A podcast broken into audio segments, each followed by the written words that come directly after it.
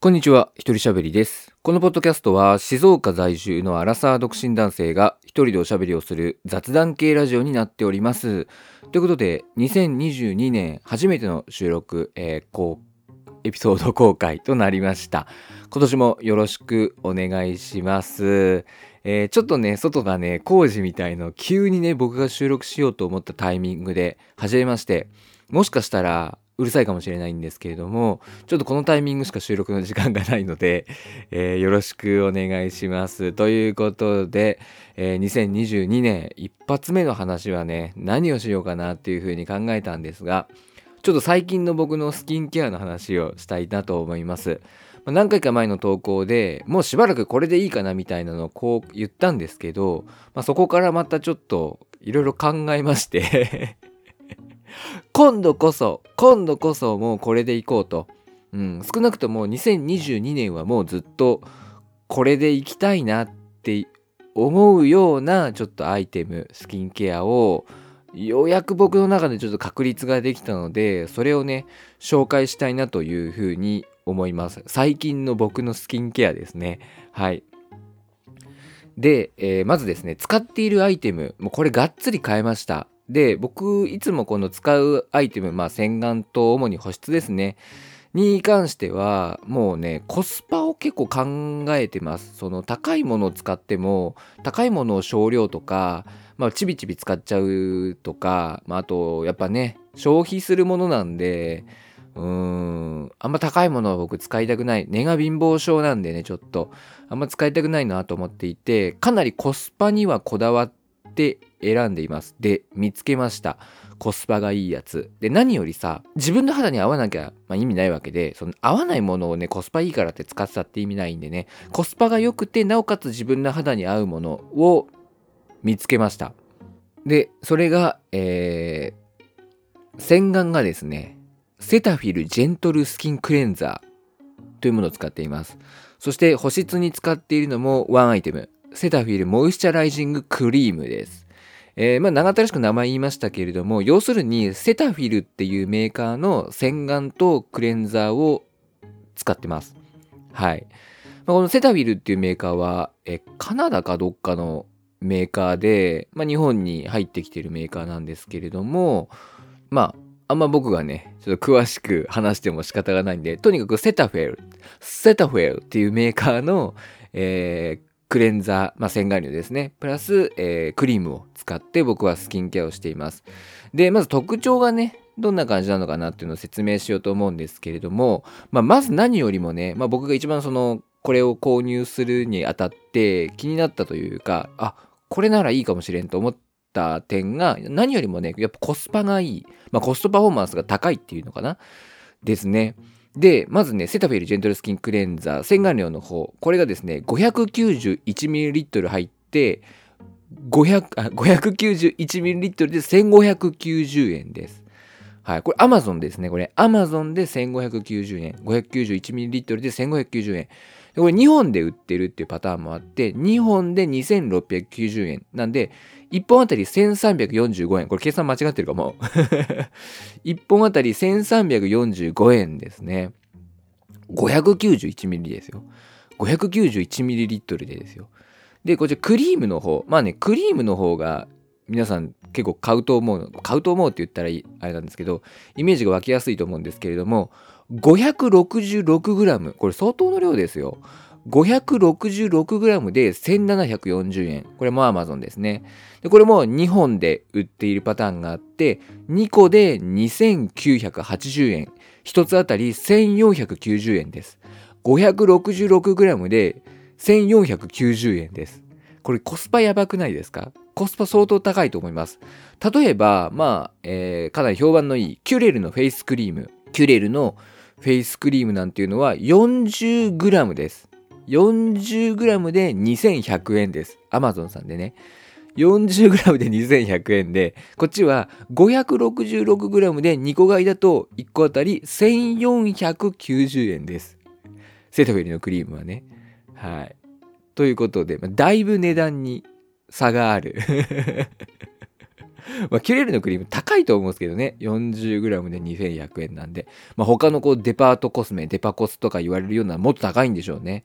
うん。まあでも、だからそういう意味では、かなり大容量で、かなり安いっていうのが、このセタフィルの特徴の一つです。まあ、僕がいいと思った長所の一つです。はい。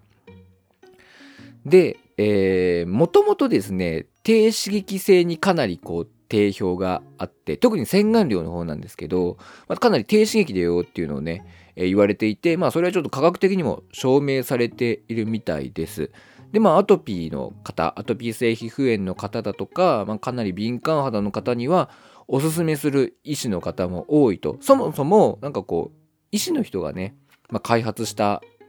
ものだということで、まあ、そういう意味で、はい、低刺激性に科学的な根拠があるっていうのが、えー、この商品のまあ一つの売りです。まあ、それをね、なんで僕がしたかっていうと、ツイッターとかで情報発信をしている優しい皮膚科医っていう名前の方がいて、こういう人が結構その科学的根拠のあることだけをこう語ってくれるんですよね。まあ、その中で、まあ、低刺激性の洗浄料を使っ洗浄剤を使った方がいいですよっていう話で、まあ、低刺激性に科学的根拠がある製品の一つとしてこのセタフィルジェントルスキンクレンザーを紹介していたんですけど、まあその時は、ああ、そうなんだ、でも高いんだろうな、なんて思って、僕はあんまりね、気に留めていなかったんですよね。ただ、えー、実際値段はかなり安くてコスパもいいです。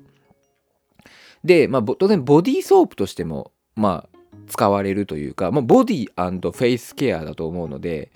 えー、ボディーソープとしても使えます。なので 591ml という大容量サイズで、えー、洗顔にもボディーソープにも使えるっていうねこの良さ どっちでも使えるっていうそれで1本1345円なんで、まあ、かなりコスパもいいしまあ便利なんじゃないのかなっていう感じがします。で、これがですね、まあ正直ね、クリームの方はそんな特徴がなくて 洗顔料の方なんですけれども、洗顔料がね、ジェルタイプなんですよ。で、あんま日本人の方って結構泡洗顔に馴染みがあると思うので、ジェルタイプ自体に馴染みがない人がいると思うんですよね。しかも、このジェルタイプの洗顔料を基本的には乾いた肌、乾いた手、乾いた状態の顔で使います。まあ濡れてても使えないことは当然ないんですけどあの僕自身が使ってみた感覚では濡れてない方が絶対にいいと思います。だから、まあ、クレンザーっていう名前ですけどあのクレンジングに近いですよねだからね。うん、メイク落としに近い感覚、まあ、多分メイクも落とせるんですけどメイク落としに近い感覚で使います僕なんかはメイクしないんですけど、うん、メイクしないのでそういう意味ではちょっとあまり馴染みのない方法だったんですけれども、ジェルタイプなので、なんか濡れてるとね、なんか誰だ垂れ垂れてきちゃう感じがするんですよね。まあ、ただね、うん、泡タイプと違って、やっぱ洗ってる感はない。うん、洗ってる感はちょっとないんですけど、まあ、あの、本当にね、刺激を感じることもないしピリピリすることもないしもともとこの洗顔をしている時から保湿を考えるっていうねような考え方で全然ね洗顔後に突っ張らないんですよね。うん、なんかね保湿成分みたいなのが効いてるんだと思うんですけど洗顔後に全然突っ張らなくてまああのクリームをねつければなんかこう突っ張り感みたいなのがなくてすごいです。すごいです。はい。で、まあ、あの、使い方に関してちょっと説明したいんですけど、あのね、使い方はね、僕いろいろ結構その、まあ、もとも、さっきね、乾いた手と乾いた顔に使うって言いましたけど、なんかあんまりちゃんとね、言及されてなくて、公式から。で、いろいろ調べたんですけど、なんかブログとか見ても、なんかその公式の受け売りというか、公式に書かれていることをそのまま書いてて、いやいや、顔は何濡らした方がいいのどうなのとかっても全然わかんなかったんですよ、最初。その乾いた手に使ってくれと書いているしあの水がなくても使える。要は洗い流さなくてもコットンとかで拭き取れば拭き取るというのもありだよっていうね説明が書かれているのであの水がなくても使えるんですよ。セダビルのクレンザーって、まあ、でもどうやって使うのが自分の中で一番いいのかなっていうのを考えた結果、まあ、まずですねお風呂に入る前に、まあ、顔を濡らさないでねしかも乾いた手で、まクレンザーを手に取って、ま顔全体に取って伸ばしてでまあぬるま湯ですすぐとで、その後お風呂入って、まあ髪や体洗って、まあ最後に、まあ汗とかもかくんでね、顔を軽くすすいで、もう終わりみたいな。で、その後クリームをつけるみたいな感じの、えー、ルーティーンですね。を僕はしています。で、朝も同じですね。朝も濡れてないで、濡れてない顔にクレンザーをつけて、まあ、ぬるま湯で洗い流して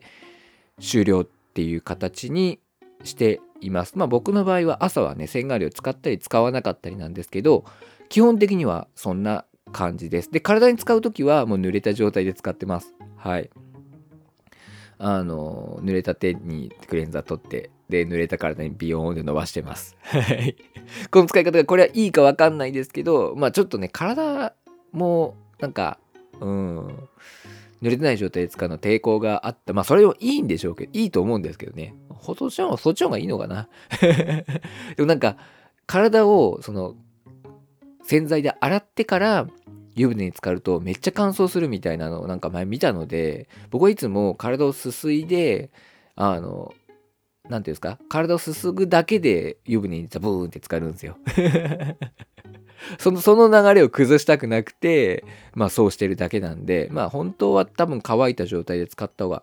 いいのかもしれないなっていうふうに思ってます。一回乾いてる状態で使ったんですけど、全然問題なかったんで、問題はなかったので、まあ、本当はこっちの方がいいのかもしれないです。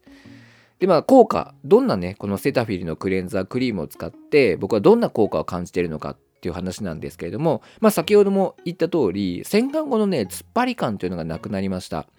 あの何使っても何で保湿しても突っ張っている感覚っていうのが常にあってもうこれは仕方のないことなのかな仕方のないものなのかなって思ったんですよ。それはあの洗顔料使った時はもちろんあの水だけで洗顔した時もなんとなくこう突っ張る感じが残ってたんですけどセダフィルを使うようになってからこの突っ張り感というのがなくなりました。まあこれはセタフィルが低刺激っていうよりも、まあ、中に入っている保湿成分の効果なのかなっていうふうに思います。とはいえ、とはいえ、うん、まあでもそうか、でもジェル洗顔がね、やっぱ低刺激だって淡いに比べるとね、低刺激だって言うので、まあ低刺激なんでしょうね。とにかくね、このセタフィルのクレンザーを使って、まあクリーム、まあクリームの力っていうよりはこのクレンザーの力ですね。で、突っ張るっていう感覚がなくなりましたね。うん。これは驚きました。あと、顎とか鼻に僕、炎症があるんですよ。ちょっと炎症してる。まあ、脂漏性皮膚炎っていうか、まあ、一時期ちょっといろいろあった時に、ちょっと炎症ができちゃって、そこが、まあ、ずっと跡が残ってるんですよね。まあ、その跡が結構薄くなってきたなっていう風に感じます。このセタフェリのクレンザーを使ったら、あれ？なんか薄くなってるみたいな。目立たなくなってるっていうのを感じます。まだそう消えてるとかってそういう感じじゃないんですけど、まあ、もしかしたらこうセタフィルの低刺激な感じが良くて、うん、ちょうどいい洗浄力なのかもしれないですね。その皮脂を残しすぎず、落としすぎず、で刺激も与えずみたいな感じで、うん、僕にとってちょうどいい洗浄力低刺激なのかなっていう風な気がしていますね。もともと炎症がしてるってことは、まあ、刺激がこうあってそうなってるっていうことだと思うので、まあ、このセタフィルの低刺激性はすごくいいのかなって低刺激で皮脂を落とせるっていうのはすごくいいのかなっていう感じですね。あと、ちょっとね、僕、顎のあたりとか、まあ、鼻とかもそうなんですけど、ザラザラした角栓が結構あったんですね。これがね、徐々に減ってきてるなっていう気がします。特に顎なんですけど、顎これよくわかんないんですけど、なんかもじゃもじゃした角栓みたいなのが、なんか常にあって、そんな目立たないんですけど、常にあって、それがね、薄くなってきましたね。減ってきました。なので、これはちょっとずっと気になっていたので、うん、良かったなって感じですね。ジェル洗顔の方が結構そういう毛穴汚れみたいなのにアプローチできるみたいなのも聞いたので、その効果かもしれないです。まあ、なので、本当に効果に関してはいいことしかないですね。うん、デメリットはちょっと慣れるまでに時間がかかったくらいでそのジェル洗顔っていうのにねほとんどあのいいことしか今のところないです。うん、まああの他に変なことしたりすると他に変なスキンケアとかしたりすると肌は普通に荒れるんですけどもうそれはもうスキンケアと関係ないですよね基本的なスキンケアとは、うん、だなっていうふうに思っています。で、まあ、このセタフィルを使ったことで肌が綺麗になってきたちょっといい効果が出てきたっていうのはもちろんなんですけど、まあ、そもそも今までね使ってきたスキンケアっていうのが僕に合ってなかったんじゃないのかなっていう感想の方が実は強くてそうそのセタフィルが僕に合ってたのはもちろんなんだけど合ってた以上に今までのスキンケアが合ってなかったんじゃないのかなって思っているんですよね。具体的には、まあ、石鹸ですよね。純石鹸、あと乳液とか化粧水で保湿するみたいな。でもちろん何も何も全く使わない肌断食みたいなこともしていた時期があるんですけど肌断食っていうのは要は洗顔も水とかぬるま湯だけで保湿は一切しないみたいなのしたことあるんですけど、まあ、それもまあそれも逆にすげえ肌荒れちゃってなのでまああのそういったのも含めて僕に合ってなかったんじゃないのかなっつって。で特に純石鹸で洗顔とか僕もう全身純石鹸で洗ったんですよ。頭から足の先まで。洗ってたんですよね。でまあそれは他にもやってる人いるしあの合わない、まあ、人もいるけど合う人もいるんですけど純石鹸で洗ってた時に結構いろんなトラブルが僕の中であってまあそんなに純石鹸が悪いと思ってなかったから純石鹸のせいにしてなかったんですけどセタフィルに変えたらそのトラブルが全くなくなったので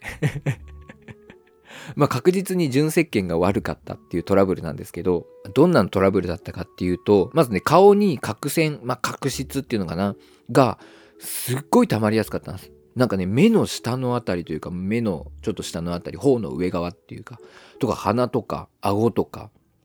鼻の下とか眉間とかなんかすごい角栓角質が溜まりやすくなる。そのそういうのを取りたくて洗顔してるのにどんどん溜まっていって洗顔後に顔がね真っ白になるんですよその角栓とか角質が溜まってるからだからねなんかそういうのがちょっとまあちょっと気になっていたというかまあでもねでも純石鹸使ってたらこういうのも落ちないのかななんて思ってたんですけど まあやめたら普通にね減ってきたんで よかったなと。まあ、あと、頭皮の匂いですね。これもね、ちょっと気になり始めて、あれ？と思って、純石鹸線が頭洗ってた時に、あれ？みたいな。なんか頭皮が匂うと思って。そう。で、これも普通にシャンプーに変えたら、なくなりました。うん。そんなにね、気にならなくなった。うん。もうしゃ、あの、石鹸を使ってた時は、明らかにもう気になるんですよ。あれ？みたいな。気になったんで、まあ、普通にちょっとあれでしたね。でも前、以前、あの、石鹸シャンプーっていうのも何年か前に使ったことがあって、その時もね、なんか頭皮が匂うようになったと思って、頭皮が臭くなるようになったと思ってたんですよね。あ、なんかちょっと合わないんですよね。洗浄力が強すぎるのか。で、まあ、あの、体も洗ってたんですけれども、腕やね、やっぱ体になんかニキビができやすくなったんですよね。うん、石鹸で洗ってるとそのそういうのができなくなるために石鹸使ってたのに逆にできやすくなるっていうこれも普通のボディーソープというか、まあ、セタフィルに変えたらあできにくくなりました。うん。あとねこれもねこれちょっと意外だったんですけどなんか、ね、耳の中にかさぶたがなんかできるんですよ、まあ、ちょっと耳がなんか耳になんか傷がつくのか分かんなくてでかさぶたができるんですよね。できてた時があったんですよ。でこれが僕あのちょうどワイヤレスイヤホン新しいワイヤレスイヤホンを、ま使い始めてその日たまたま長時間つけてたんですよ。そのワイヤレスイヤホンを。その日からちょっとこうかさぶたというかね耳からなんかこう明らかにちょっとなんか耳の様子がおかしいみたいな。でかさぶたができるみたいな感じになってこのイヤホンが悪いのかなっていうふうに思ってたんですけどあのそこからしばらく治らなくてそのかさぶたが取れないみたいな。ずっと耳の中にかさぶたがあるみたいな状態になっててうわなんこれ困ったなと思ってそので僕そのワイヤレスイヤホンもつけないようにしてたんですよ。で右耳にかさぶたできたんですけど右だけはつけないみたいに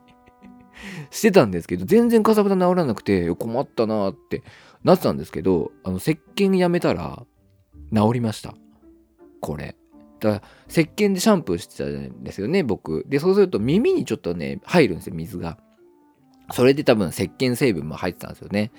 それでちょっとかこう荒れやすくなったというか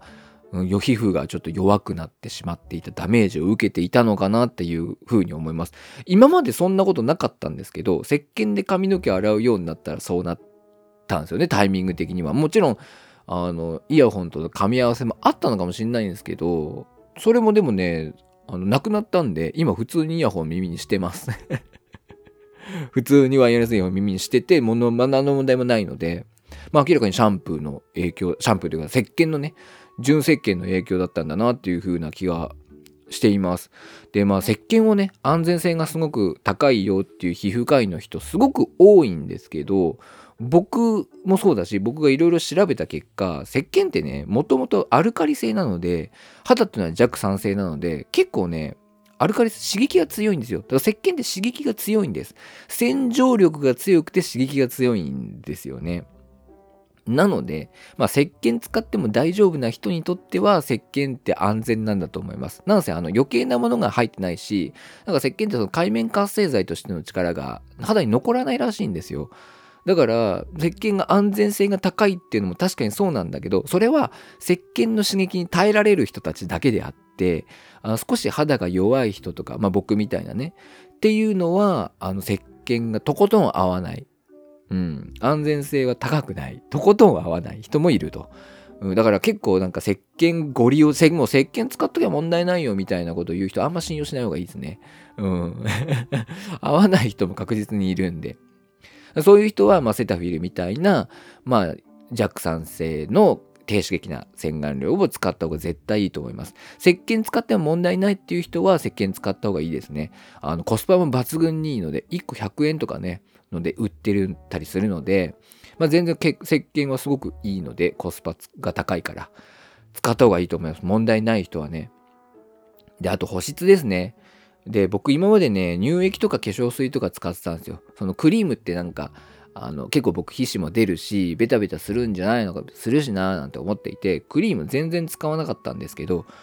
いざね使ってみたらやっぱクリーム一択ですね。なんか僕の肌質がねどうなのかよくわかんないんですけど基本的には乾燥肌だと思うんです。結構皮脂も出るし出るんだけど基本的には多分乾燥肌なんですよね。で化粧水や乳液だけだとやっぱり保湿が足りないというかむしろちょっと水分量が多すぎてちょっと乾燥の原因に逆になっていたんじゃないのかなっていうくらいなんか合ってなかった気がするうん。で、結構さ、乳液とかってさ、なんか化粧水つけて乳液で蓋しましょうみたいなこと言うじゃないですか。だから僕、乳液のことをどちらかというとクリーム寄りのアイテムだと思っていたんですけど、いや、多分ね、乳液ってね、化粧水寄りのアイテムなんですよね。うん、だから乳液で事足りる人っていると思うけど、大半の人が乳液だけじゃ事足りないんじゃないのかなって思った僕も含めてね。うん。なんか乳液を使ってだからさっきも言いましたけど洗顔後に突っ張り感が収まったことがないんですよね。うんまあ、なので乳液とか化粧水っていうものもだから今までそのクリームっていうのを避けてきたんですよ。うんでもなんか乳液とか化粧水よりもクリームの方が僕は合う。うん、クリームだけでいいむしろ。っていう感じです。ここが結構僕は大きな間違いだったなっていうふうに思います。もう何年も乳液とかクリえ化粧水使ってたんで。だから結構クリームの方が僕は合っていたし、うん。もうちょっと早く気づきたかった。で、まあセタフィルのね、クリームもまあコスパがいいので、まあこれ使っていこうかなっていう。だから、なんかこう今までこう泡で洗顔して、乳液とかで保湿をしていたっていうのが、まあ、何だったのかなって。そらなんか使って一瞬いいかなって思ってもなんか違うなってなるのも当たり前だったよなっていう気はしていますね。だから洗顔。石鹸で洗顔して乳液で保湿するみたいな、うん、流れをずっとやっていたので、あんま良くなかったなっていうふうに、合ってなかったな、今思うと。っていうふうに思います。はい。なので、まあ、今後も僕は、まあ、今年はもうセタフィル1本で行きたいな。2022年はセタフィル1本でちょっと行きたいですね。1年間使ってみて、ちょっとまたどうかなっていうのを、ここで話せたらいいなっていうふうに思っているんですが、ちょっとね、今ね、考えてることがあって、なんかこう、僕のこうスキンケアに歴みたいな、こんなことを試してきましたとか、こんな失敗がありましたとか、っていうのを語るポッドキャスト作ろうかなって思ってるんですよね。うん。まあ、まだちょっと何にも考えてるだけなんで、まあ、まだわかんないんですけど、まあ、もしやるとしたらちょっとここのポッドキャストね、一人喋りで紹介しようと思っているので、まあ、その時はなんかよろしくお願いします。うん。なんか、まあ、別に情報系というよりは今はこんな感じで昔はこんなことやってこうなりました。こんなことやってこうなりました。でこういうふうに解決しました。みたいなことをまあ話せていけたらまあぼやきみたいな。僕のスキンケアに対するぼやき。なんかあんなあのサイトの情報おかしいよ。みたいなね。あの美容系 YouTuber 何？みたいな。いう話も含めながらなんか話せたらいいな。でもここで話してもいいんですけど、だったらちょっと一個ね、なんか専門的なのを作った方がいいかなと思って、そんなポッドキャストももしかしたらやるかもしれないです。というわけで、その場合はね、ここでも紹介するのでよろしくお願いします。というわけで今回はこの辺で終わりたいと思います。このポッドキャストは皆様からのご意見ご感想をお待ちしております。詳細欄にありますメールアドレスおよびメールフォームから送っていただけますとありがたいです。その場合ね、この番組で紹介させていただきます。あと、ハッシュタグあります。ツイッターのハッシュタグ、ハッシュタグ鳥しゃべ、ひらがなで鳥しゃべをつけてつぶやいていただけますと僕が喜んで見に行きます。ということで、えー、2022年も始まりました、えー、このポッドキャストもね、一人喋りもよろしくお願いします。というわけで、今回はこの辺で終わりたいと思います。一人喋りでした。バイバイ。